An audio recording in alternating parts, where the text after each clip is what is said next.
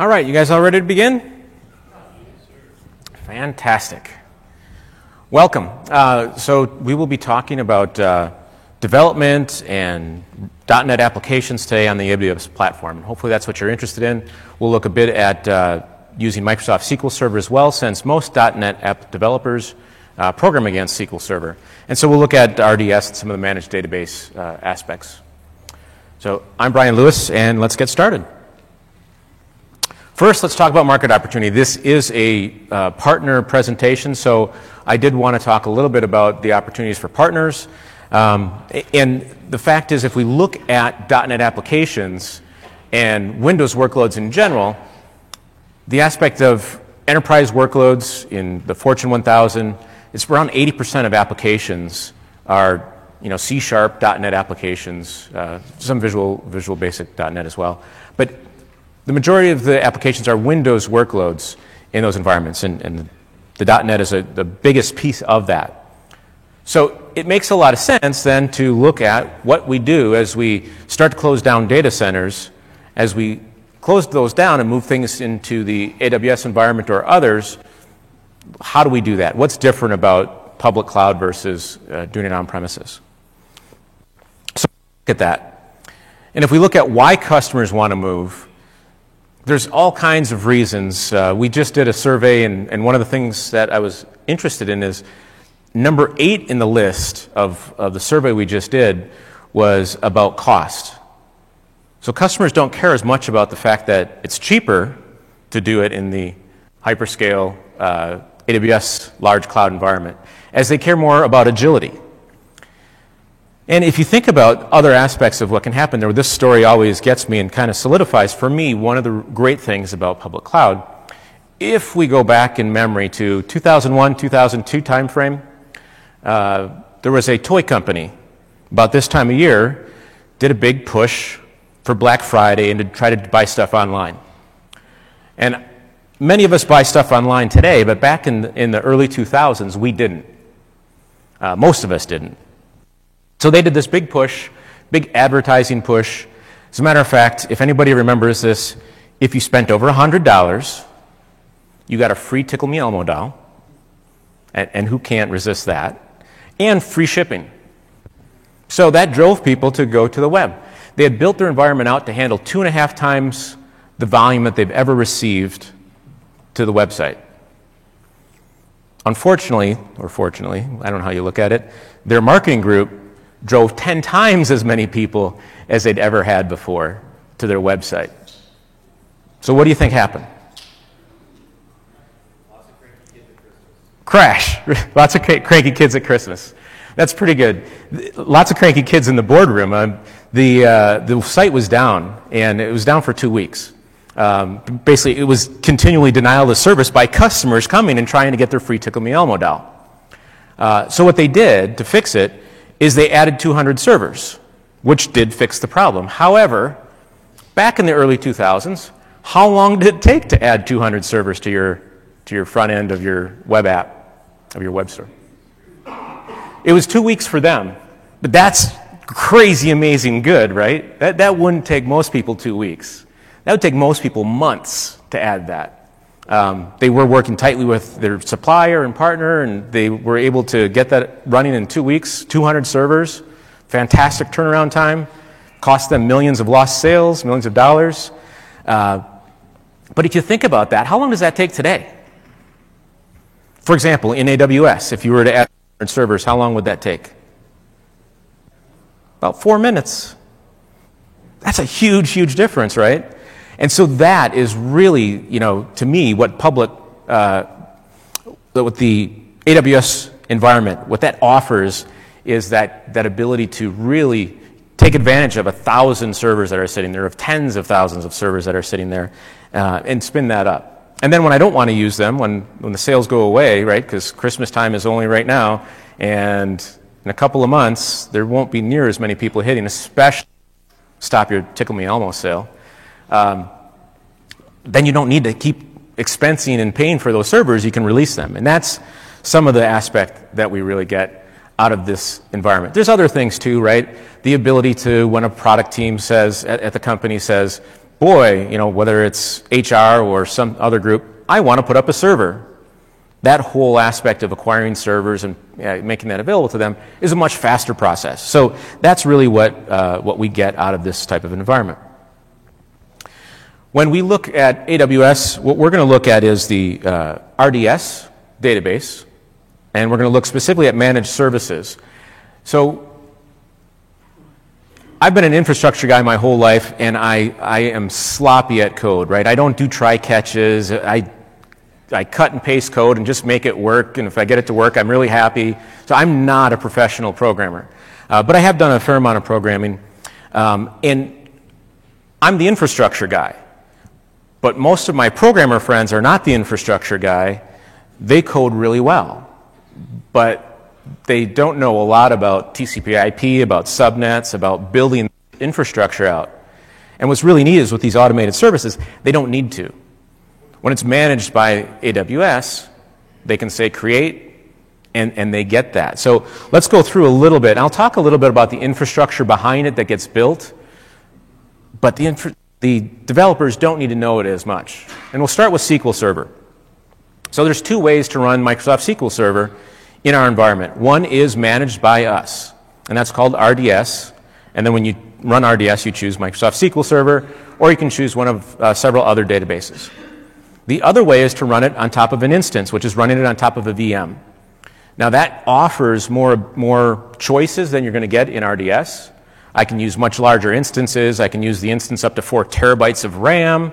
Uh, I can use um, things such as multiple EBS volumes going there, so I can span across multiple LUNs basically. Um, I can do other types of things and get access uh, to, uh, to more disk than I can do inside my managed RDS environment. But those are for extreme cases. Most of the time, the databases aren't that big, and I mean, you can still get up to terabytes, right? Or uh, I'm not exactly sure the 16 terabyte of storage um, so I can get up to 16 terabytes in the managed. Um, I can get uh, 26 times that in the, uh, in the instance size. Um, they say 400 terabytes on the slide, but uh, we uh, support up to 26 EBS uh, 16 terabyte connections to it. So anyway, these are the two types that you can look at. If we look at the comparison of them, the difference in managed versus unmanaged and what you have to do is a ton. So, for example, when I set it up myself on the right side, where I manage the, the SQL boxes, I do the, the work, I have to patch the OS, I have to do all of the uh, install. So, I take the application and I install the application, I manage that, I have to go set up if I want replication to go, I have to set that up. If I want backups to happen, I have to set that up. I have to do all the work if I'm using the managed environment, uh, once that is uh, set up and you run through the wizard to set that up, we take care of all the things. We take care of patching the operating system. Uh, we take care of the patching of the database itself. We take care of uh, backups. And you do select how long you want us to store those backups, but we'll take care of taking the backups. The aspect of high availability, that's done by us as well. I'll talk more about this in a minute, but we'll go in two separate availability zones, and hopefully you understand the availability zone concept. So we've got two separate data centers that are in different floodplains, and we've got two databases running doing synchronous replication because we have under two millisecond response times between those data centers. And so with that, if I have one of those servers fail, we fail and start reading from the other data, the, the other data center and the other server, we will automatically tear down that server and create you a brand new server and start synchronizing the data back to that. So we'll replace that bad uh, server. And that's the, uh, when you're in multi-AZ, you can also add more databases as well that will synchronize. We're also using database mirroring there. And that high availability is all taken care of without you having to set it all up and work at it, which on the instance side, you'd have to do the work. Uh, so if we look at this automatic failover, the synchronization that happens is synchronous, which means that when I do my, um, my application goes and it commits data, it puts it to both database servers. It has to hear back, basically, from both database servers before it moves on. And why that's important is because it would be a bad user experience if I had to wait too long. So if that was a normal data center environment, which is usually 30, 50 milliseconds uh, that it takes to, to go send a packet across, uh, you know, round trip, I'm waiting, you know, 60 to 100 milliseconds for that, that commit, that would be a bad experience. So people don't do synchronous communication. They do what's called asynchronous, which is they send the data and then they move on and hope that it gets there. So the problem with that is that if there is an outage, there's some data that will be lost. It's a minimal amount because it's whatever's been sent and not committed to disk, but that could be lost.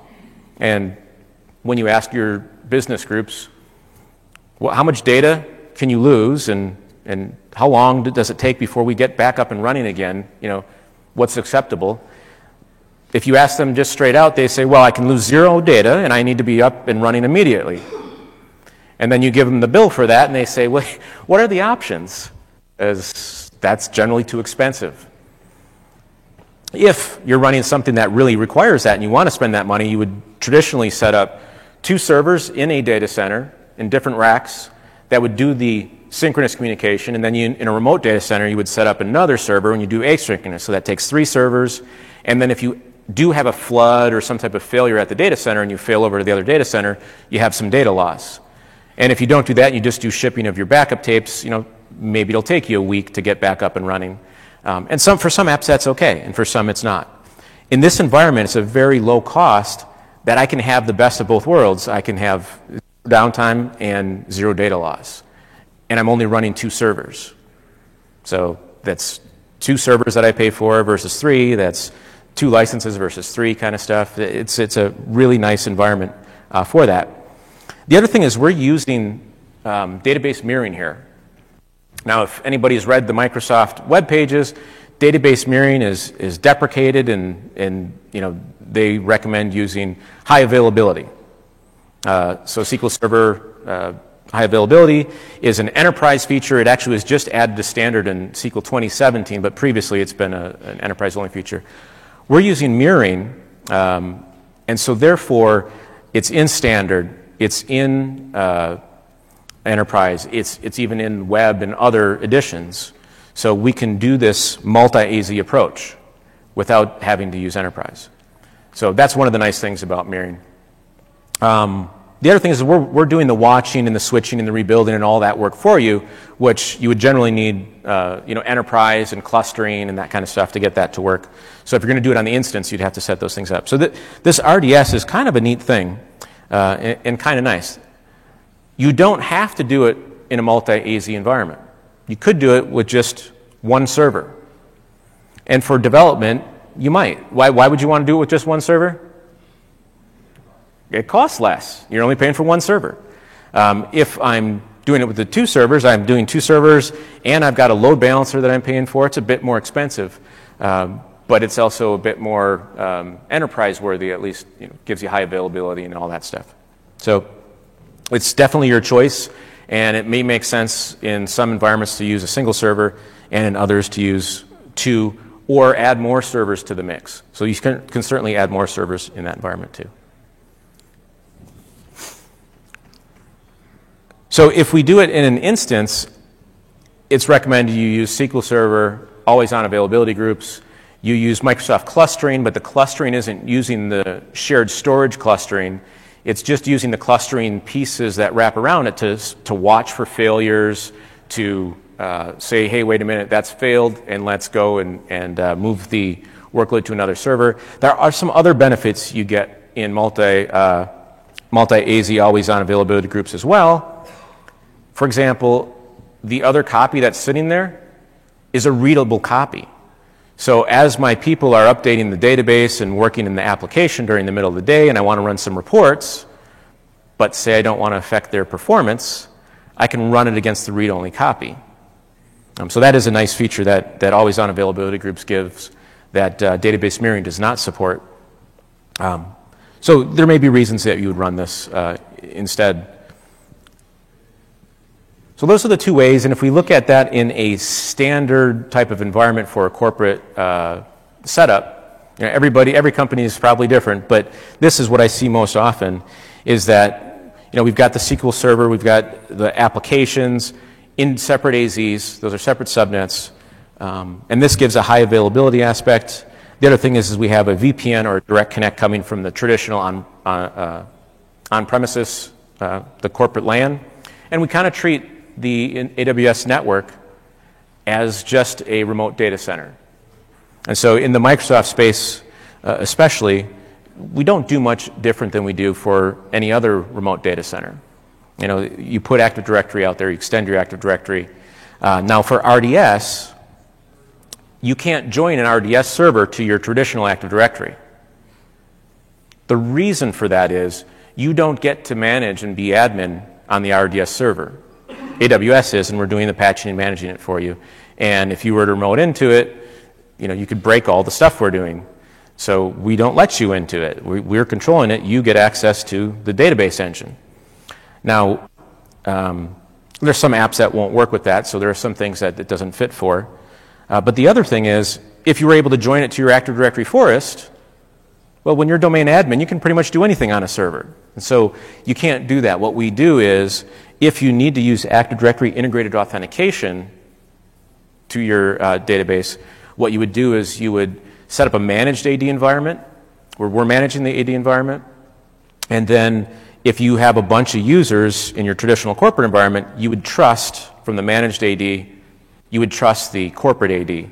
And that would give your users, because that one's trusting the corporate one, that would give your users on corporate the ability to access resources that you've given them rights to um, in there, which the Microsoft SQL Server could be part of. Um, with a one-way trust that way, things you create in your um, uh, managed AD would not be able to access your on-premises environment. Now, if you did a two-way trust, then you could set it and go both ways, and that's fine too. Um, but you would trust from the, the managed AD, and you would trust the one where all your, your users reside. Is how that, that direction works. Anyway, this is the standard setup.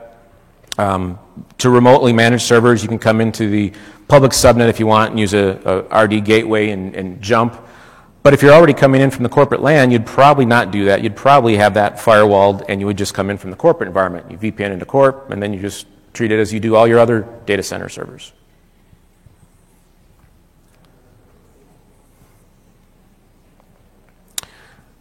All right. Um, before we move on, what I want to do is switch over and just take a look at what it takes to set these things. So let's switch over to my workstation. And here in my workstation here, I'm logged in to my uh, AWS account. And under databases, there's RDS. So I'll go to R- RDS. In the RDS space, um, I have some instances, I have some databases already running. Um, but let's launch another one. I have two up and running. So I can launch Aurora, I can launch MySQL, MariaDB, Postgres, Oracle, or Microsoft SQL.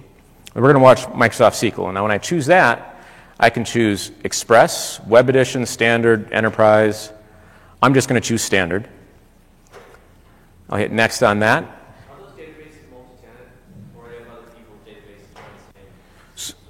So the question is, are these databases multi-tenant? The databases are single tenant. The OS that it runs on is multi-tenant. Okay, so dedicated engine per customer. Right. This is a dedicated engine for the customer. It's a dedicated OS instance for the customer. Um, but that instance, you know, we may have Coke running next to Pepsi on the same server. Oh, okay, okay, the hypervisor. Okay. At the hypervisor level. Right. It's, it's a dedicated SQL server and virtual machine is dedicated.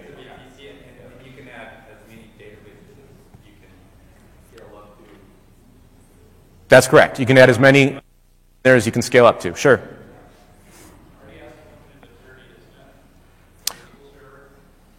Uh, yes, yes, it is. Thank you. So um, I can do license included or unincluded here, right? And uh, license included means I'm going to pay an hourly charge that includes the license to that.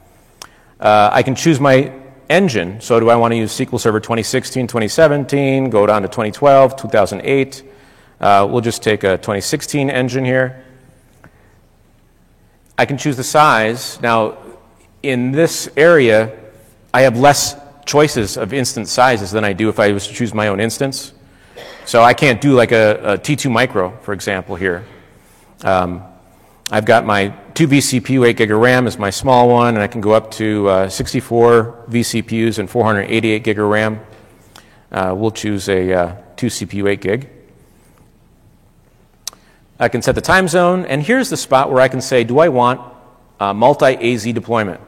And so this is, this is the big deal. This little radial button is the difference between running a single you know, uh, server or running a multi-server environment. And so in this environment, we'll set up uh, mirroring uh, and do multi-server. I can also choose my disk. If I'm doing an enterprise type deployment, provisioned IOPS makes sense. It gives me a faster disk. I can also do standard SSDs or general purpose SSDs. And I can set the size of my database. Now, previously, of my database, um, if I was to want to change the size of my database, I would have to create a new one and then migrate my data. And customers stated that that was less than interesting or optimal for them. Uh, so we added a new feature now where I can go in and change the size of that database. And while it's up and running, the database uh, beneath it will change in size. While, you cha- while it's changing and while it's making those changes uh, beneath it, you can't make any more changes to the size. But then once it's done, you can change the size again. All right, um, let's go take a look at this and set something unique here. And I'll give it a name and password for the SA account.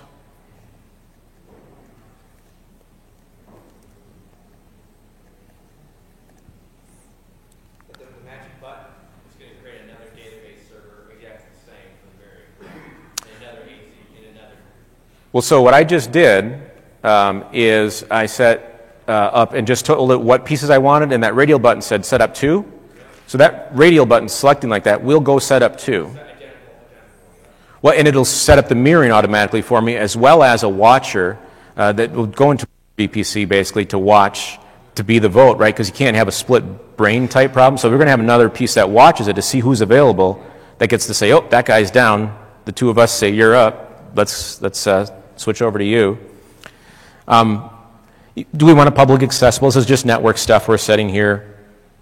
And then um, here's where we would select if we want to do SQL Server authentication. Uh, and basically, we have to join uh, an Active Directory that's managed by us. If you don't have one, you can go create one from here. And then I can select the port. We're going to take the standard of 1433.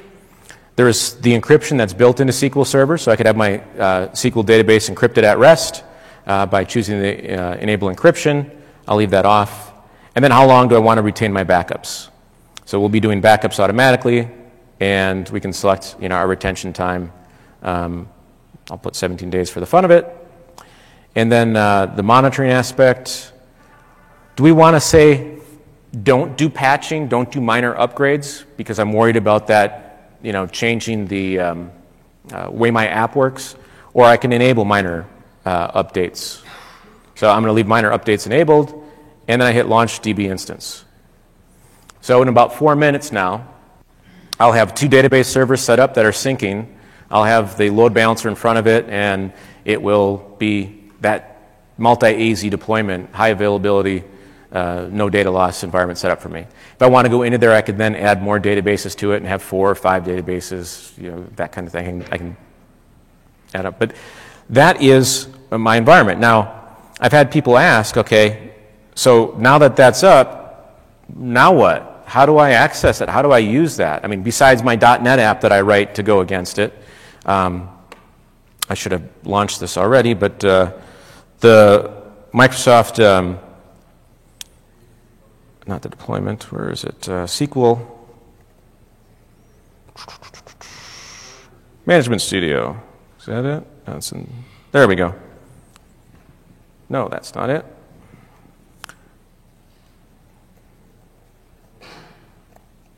There we go. So I bring up Microsoft Management Studio, and we see the, the one we just created, the DB instance, is still creating on the back over here. Uh, I've got two up and running. I've got an Enterprise Edition running, and I've got a Standard Edition running here. Uh, we'll just connect up to this Standard Edition one. So if we look at this guy, uh, I can come down, I can look at things such as our CPU utilization, our DB connections, uh, how much free storage we have, how much free memory we have, what my IOPS usage are. I can look at my endpoint, which is the uh, address of it that I connect up to, the port that it's using. This one's publicly accessible, so I can access it from here on the internet, just directly accessing it, and get other information about the, the server itself. So here, if we look, this is DB7, that's the URL to it. I've got my super secret name and password, and I hit connect. And basically, this is Management Studio. I can go expand tables, create tables, create users, do everything that you can do to SQL. It's nothing different than regular SQL. Oohs, ahs. Huh? Is that cool? Buttery. Thank you. Okay, I'll get that in a, when we're done. That's awesome. So basically, that's that's um, that's RDS, right? I mean, it's we're uh, still creating the others. So let's see if it's uh, still creating. Uh, but but generally, in, in just a few minutes, we'll have that complex environment all set up, and then I can access that for developing or whatever. So I know this is probably a room full of developers, so this joke won't go over well. Uh, so easy, even a developer can do it. Huh? Thank you. the gentleman mentioned, there goes my rating.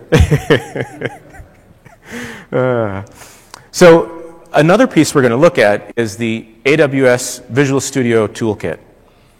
And uh, with this Visual Studio Toolkit, it's a nice graphical environment right in Visual Studio that you can use to manage all aspects of uh, the AWS environment. So I can create EC2 instances, I can create virtual networks, um, S3 buckets, Elastic Beanstalk, which I'll get into more of.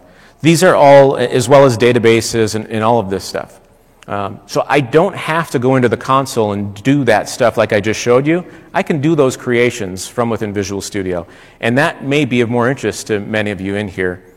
Um, the, the graphical environment is so useful, even the infrastructure guys would maybe even load Visual Studio just to get access to it. Uh, maybe not, because they might get a rash. They, you know, they, sometimes infrastructure guys have problems with that. Um, but we're going to go over that, uh, and, and, I'll demo that uh, towards the end.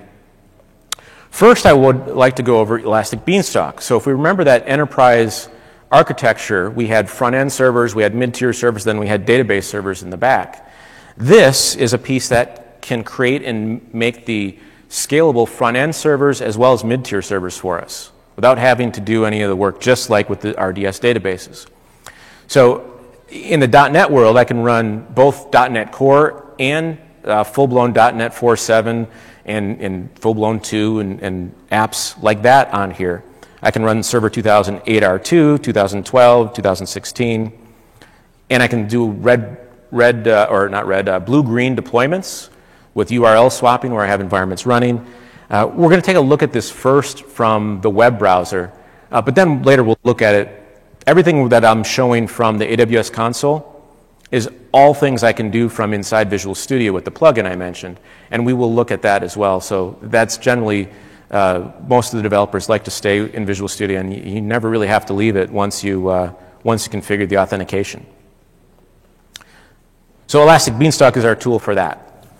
Um, let's go look at that before we go on to the uh, serverless type environment.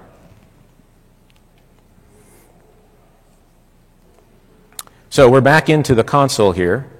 And if I go to services uh, under compute, I'm going to go to Elastic Beanstalk. Now, in Elastic Beanstalk, these lovely graphical representations are actually representations of full blown environments that could be uh, either a single server or they could be multiple servers, just like with RDS, for each one of those green boxes. And first, let's step through creating a green box, and then we'll come back and look at these green boxes a little bit. So I'm going to hit Create New Application. I give it a name. Uh, let's call this reInvent 2017. I'll skip the description, hit Next. And then I get to choose do I want to do the mid tier worker environment or the front end web server environment? I'll choose the front end web server environment. And then I select a platform. Do I want .NET, Windows IIS, or one of the many other things that run on Linux? And uh, I'm going to choose .NET IIS. And then I choose my environment type here. Do I want load balancing, auto scaling, where I've got a layer 7 load balancer, then I've got at least two servers and two AZs, and then as needs happen, load, whether it's CPU or disk load or some other connection load that I set, we're going to scale out and automatically add more servers. Um, I would choose this. If this is a development area or some app that I think is really unimportant and I want to lower my costs, I can choose single instance. Um, so whether it's development or whether it's the, uh, the app that we don't care if it goes down, I can choose that. So we'll choose this one to be load balancing. Uh, I'm losing the ability to talk. Load balancing and auto scaling.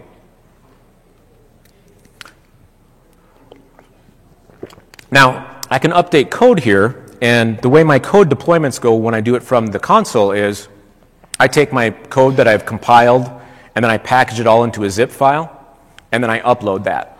And so I can choose my own file, I can point to an S3 bucket, or in this case, we're just going to choose the sample application, which is just a zip file that we already put out there for you that really does nothing but shows a web page and says, you know, thanks for loading the app.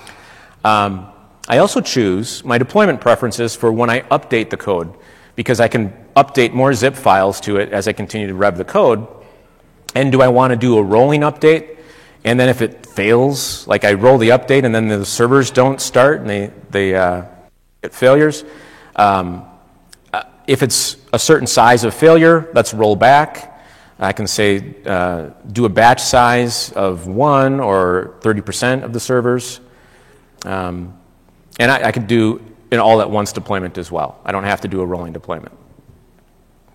I hit next. Uh, we've got to have a unique name, so I check that this name isn't used. No one's used this name. And then I hit next. Now, do I want to connect it up to an RDS database? Um, if I do, I can create one right here. We're not going to hook it up to the database right now. We saw how that works. We just went through that. I choose the size of my instance that I want it to run on, how big, and uh, let's do a T2 Micro free tier 1. I choose my key pair so I can log into these servers. And I can set email address, how my updates go, rolling them or you know, do them all at once. Um, and I can change the size of my root volume if I want. Lastly, I can set keys. Do you guys know what keys are for? The environment tags, not keys. So these are free form. I put in whatever I want from you know the name and, and value. I can use them for um, targeting for management. I can use them for billing purposes and saying, you know, run a report on everything that has to do with application equals HR. Um, and so I can use these, these tags in, in uh, different ways and they are very useful. Lastly, it's taking the profile and the service role that I've already created uh, that give it rights. And that's it. Now we have the review, and I hit launch. So that creates my environment that I get to work within.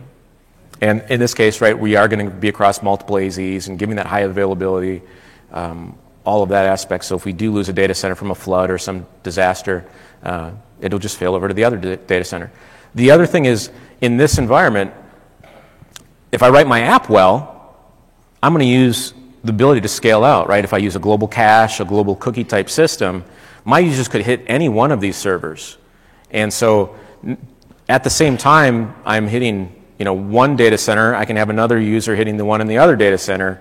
And as they scale out, they're scaling across not just across uh, the servers in one data center, they're scaling across the servers in all data centers.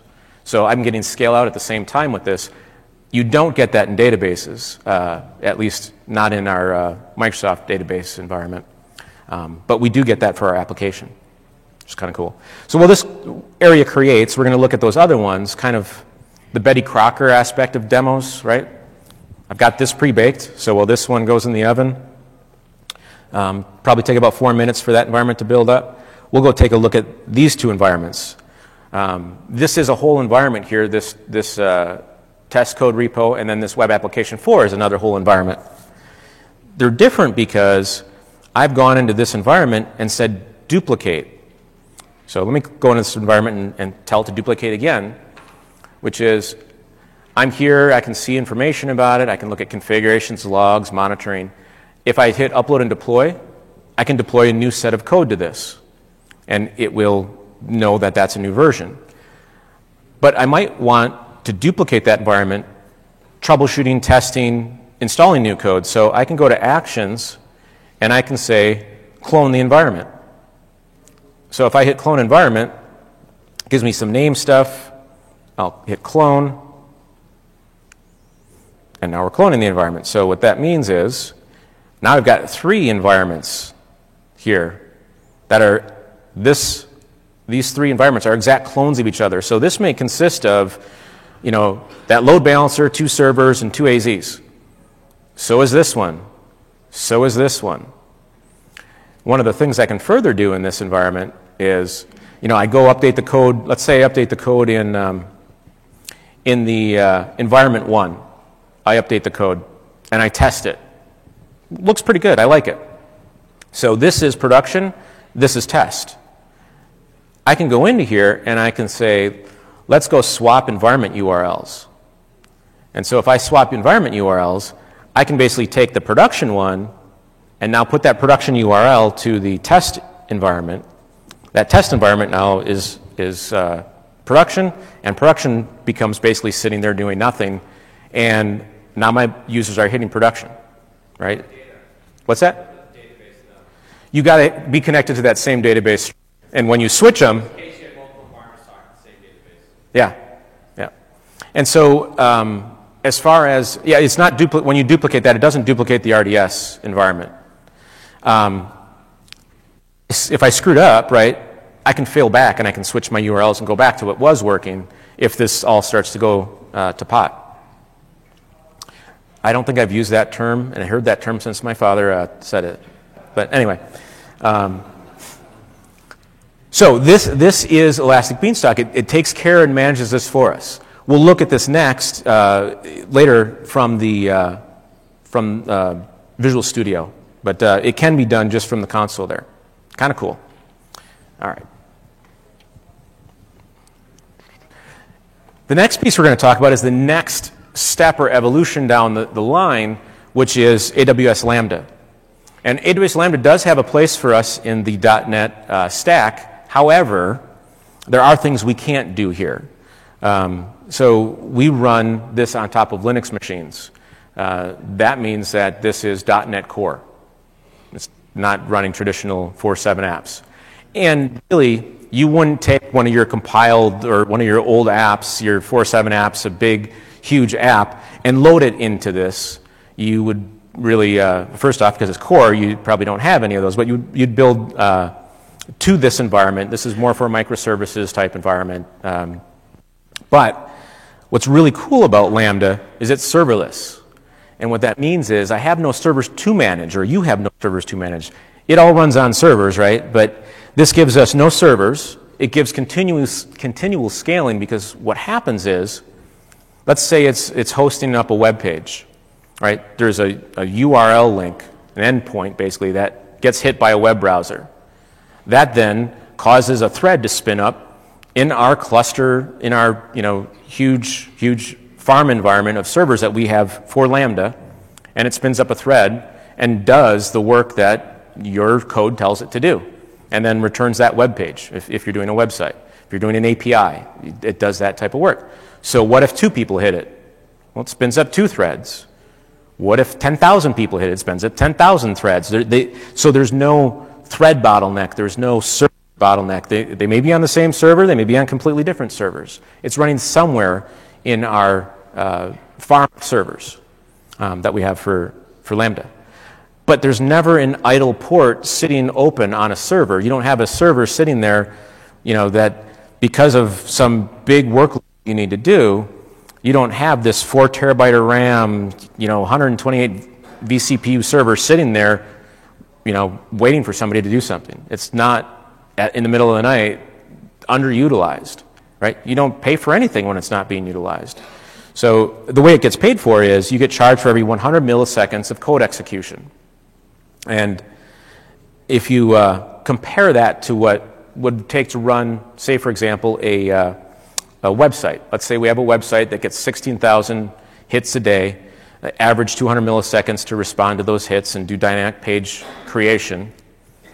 Um, that would take you know, two instances to give the multi-AZ high availability stuff uh, using uh, one year upfront reserved instances to reduce the cost. That's going to cost about $3 a day, $2.97 a day. Um, so that's, that's an, not a bad environment. Um, but if I go and use it with Lambda, we're looking at about 5 cents a day. So if you look at that price disparity, that's huge. And so, we're, especially when we're looking at apps that are low hit apps, the difference in pricing is crazy.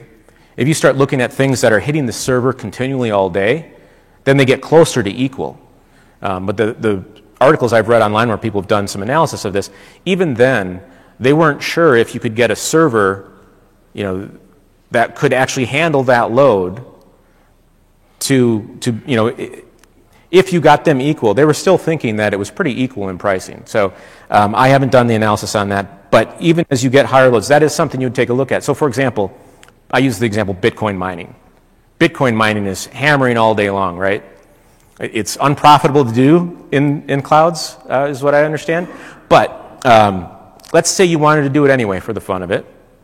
That would be an area where it may be better to do an instance. If you're going to hammer that thing at 100% all day long, um, you're going to have to do the analysis on that pricing, but that's something that, that may make an instance more, uh, more appealing.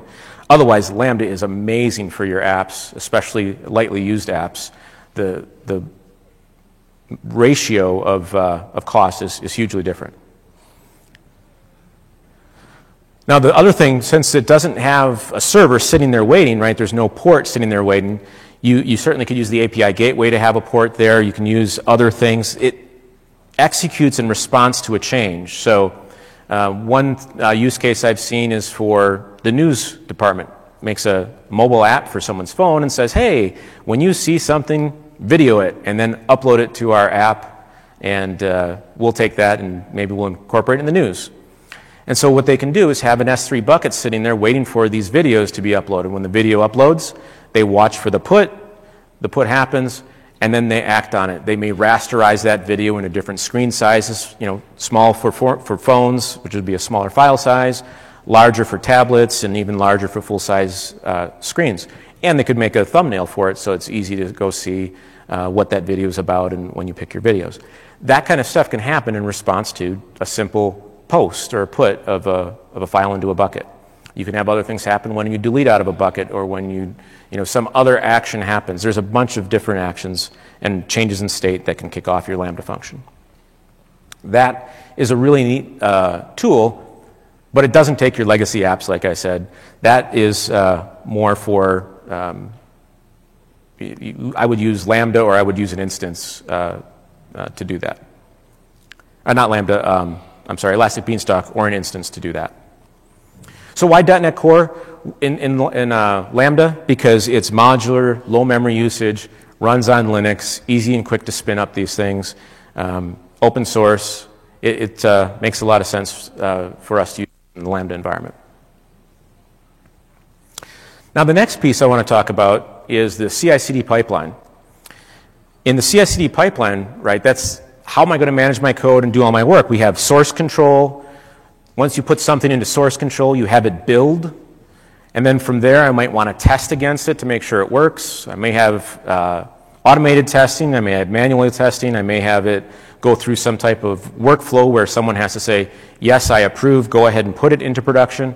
Maybe I don't. Maybe I just automatically have it go in. Um, but this pipeline is something I've heard a lot of customers ask about. And if you're interested in that, we have some really neat tools here. And a whole pipeline that can integrate multiple tools, not just ours, uh, into that. And so if we look at some of the tools we would use in our code pipeline, uh, we can use, of course, our uh, Git repository, AWS Code Commit. You can use other Git repositories, such as GitHub. You can use other repositories, some of them uh, Git enabled and some of them not, like Visual Studio Team System, which is a, a Git type repository from Microsoft uh, or TFS, an on premises repository for your code. So all of those will work for source code management. You can plug any one of those into there. And then I can go with build. Uh, I can use what we have at AWS, which is called code build, or I can use Jenkins, TeamCity, Solano, any third party that I want to build within there. Basically, when we see the change gets updated into your repository, we then go build it. Then from that build, you can run testing. We do not have any testing applications, so it does require a third party if you're looking to do test. Um, and then lastly, after it passes that aspect of the pipeline, it goes into production. We use code deploy to push it into the pipeline, and that can put it into things uh, like Elastic Beanstalk, or it can put it into an instance um, and create an instance and, and uh, put it in there. We can use uh, OpsWorks stacks, we can use third parties uh, for that production. So this is kind of cool uh, as well. Let me, um, let me go up and, and show a little piece of that.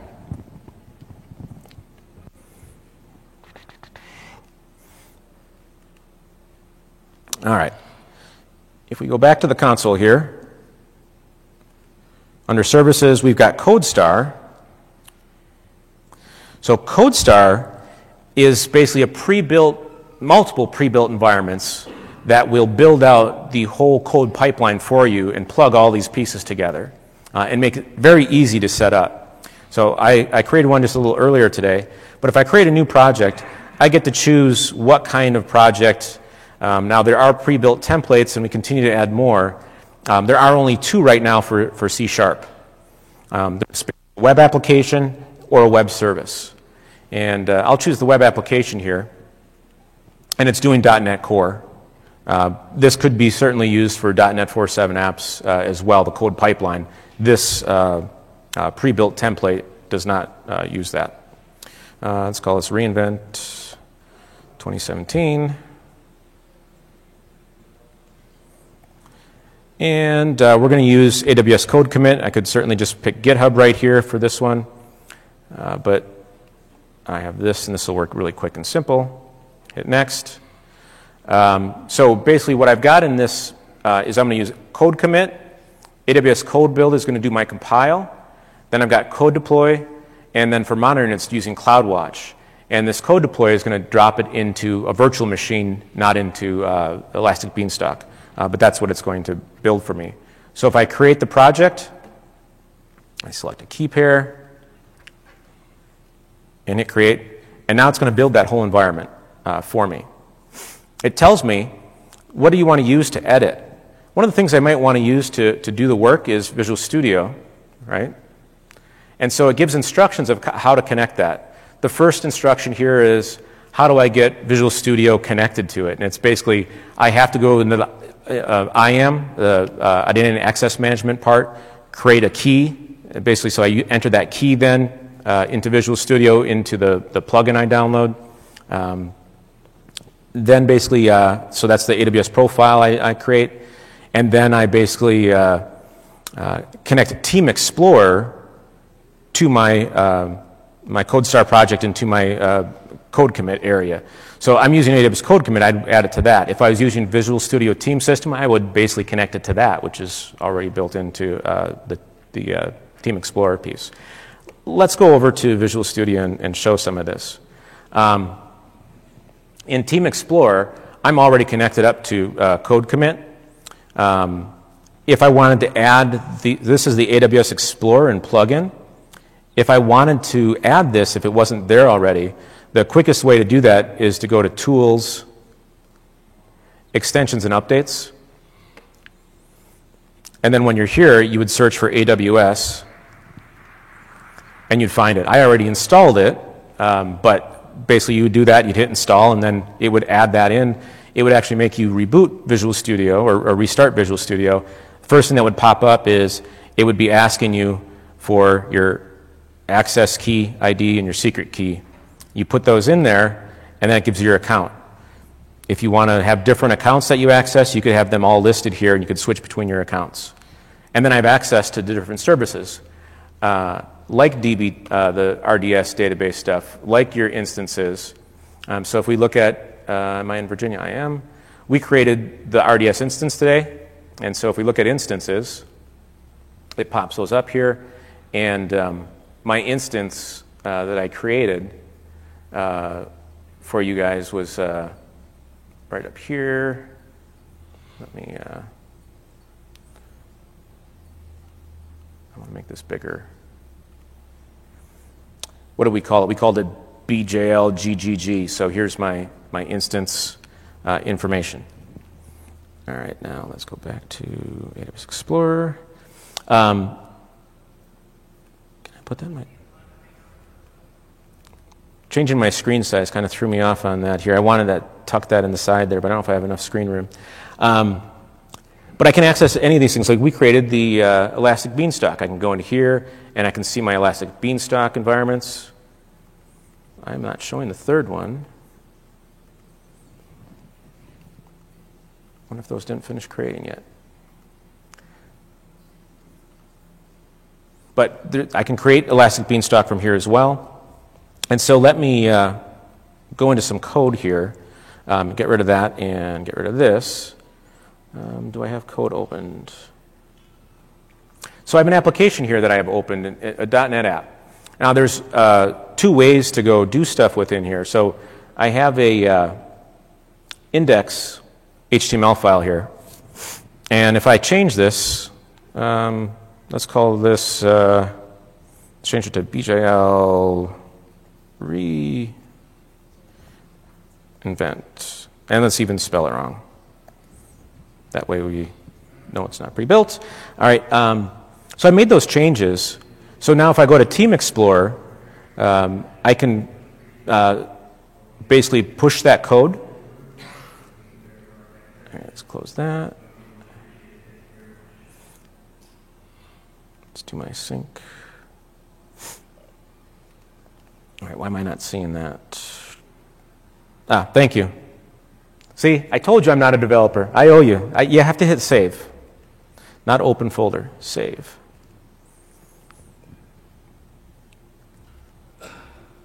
All right, now where do I do my. Uh, Thank you. There we go. Now I'm going to enter my commit reason. There's my great commit reason. I'm not going to commit it. I'm going to do a commit and push. Uh, actually, I should go over to show you the site first and show you the change happen. So let's do that, and then we'll do our push. Um, services. This is actually going to be um, code commit. Let's go back to CodeStar here. I've got this uh, uh, Web App 1, which is what I'm tied to with the code commit there. And I've got my code repository. So if I go into my code repository, we could go look at, at you know, the index and see that it's not changed. Um, I can also go into my build environment, my deploy environment, my pipeline. Um, but I, what I really want is from the dashboard, I want to go to, uh, to the app. And here's the app. So let's go uh, take a look at the app right now, how it looks. So here's the app right now. And now let's go make our code change and do our commit and push. All right, it's pushing, compressing objects. There we go, now we've pushed it.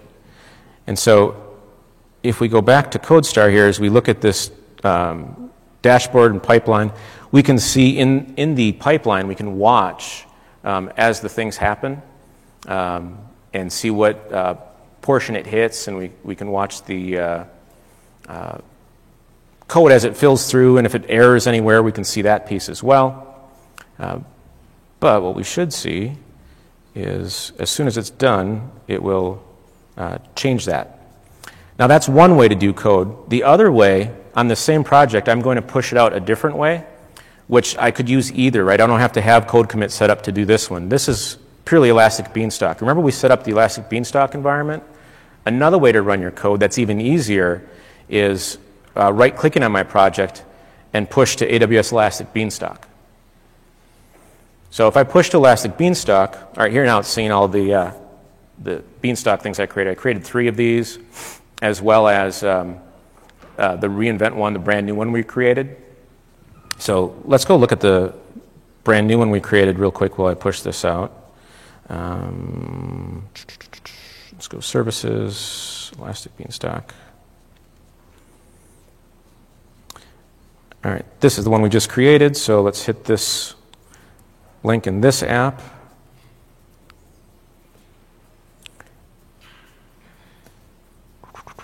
And it's a .NET assembly, so the first time it's being hit, so not does compile and run. And okay, so that's the sample app that we uploaded. Um, now what I'm going to do is choose that reinvent environment. I'm going to redeploy. I could create a brand new one here and go through all that next, next, finish stuff, but that would take about five minutes for that to set up. I'll use the one we created at the beginning, and I'll actually replace that sample code with this code. And I can you know, do debug or release CPU code. I'll do next, and then finish. And so now what it's going to do is it's going to push it out to Elastic Beanstalk. That is one way to do your code and the quickest, easiest, fastest way to get stuff to run in AWS of your .NET environment. Um, but that's more useful for a, a, single user, right, than if you're working in, on a code repository. That would be better to use the code uh, uh, pipeline deployment environment that we're showing as well. So let's see this guy refresh if he's out there yet. Not yet. All right, let's go back and see this guy if he updated yet. Oh, not yet. All right, let me go finish the slides. We'll come back. These guys should, as they go through their, uh, their push pipeline, uh, they should get back up and running for us uh, before we're out of here.